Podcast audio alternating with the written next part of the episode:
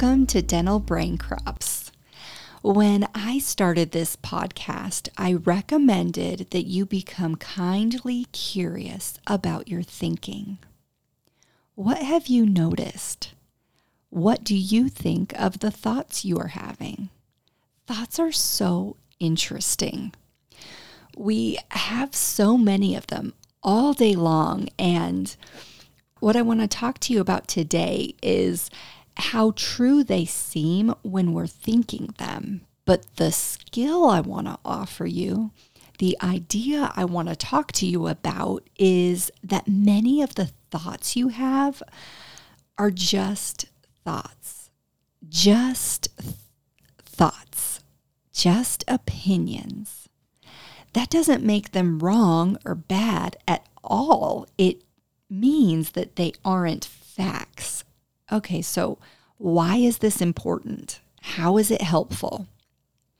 Because there's one person and only one person who gets to decide what you choose to think, and that is you.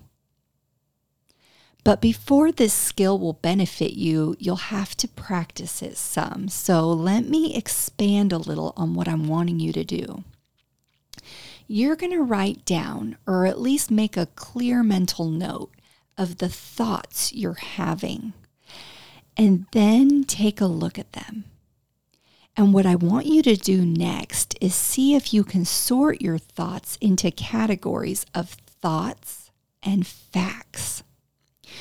When you first start doing this, most of your thoughts are going to seem like facts, but take a closer look because there are plenty of thoughts we have that aren't factual. They are not absolute. They're just thoughts, opinions, perspectives.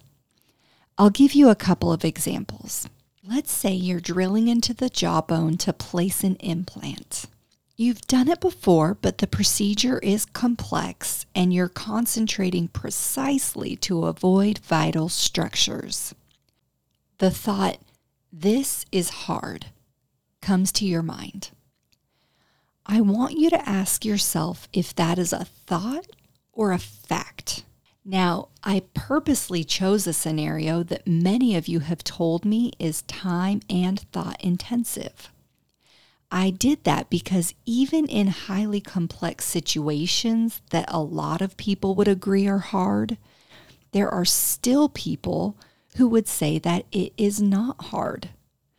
Someone who's completed the same task 400 times might have a different thought while doing the procedure than a doctor who's doing it for the fourth time.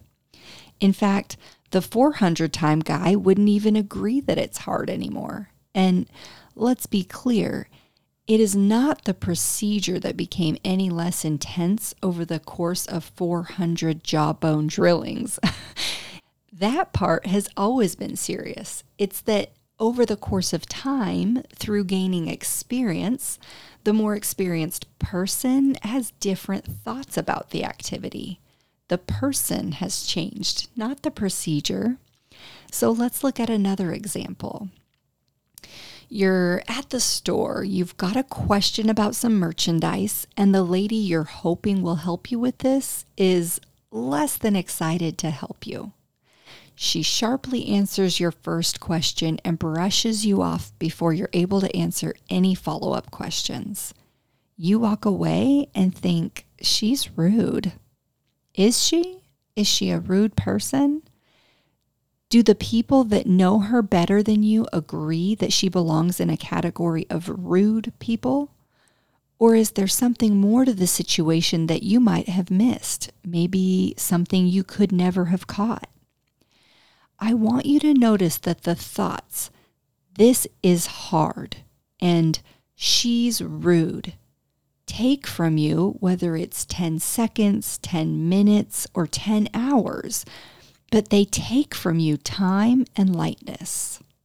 Those thoughts don't feel nearly as good as, I know exactly how to do this, or sometimes I am too swamped to answer questions too. I hope she has a productive day. And the beauty here, the thing I want to share with you is that thoughts are not the same as facts. Facts are things we'd all agree on. The house has 12 windows. The building is black. Most often, assessments of situations and things are more thought heavy than they are fact heavy. And this is great news because you get to decide. How do you want to think about that thing? How do you want to think about that person? Are the thoughts that you're choosing offering you the inner peace and energy that you want? Do you like the way your thoughts feel?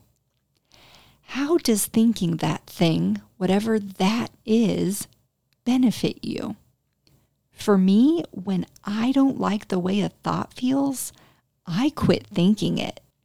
It's like an immediate leveling up. And that advancement is available to you too.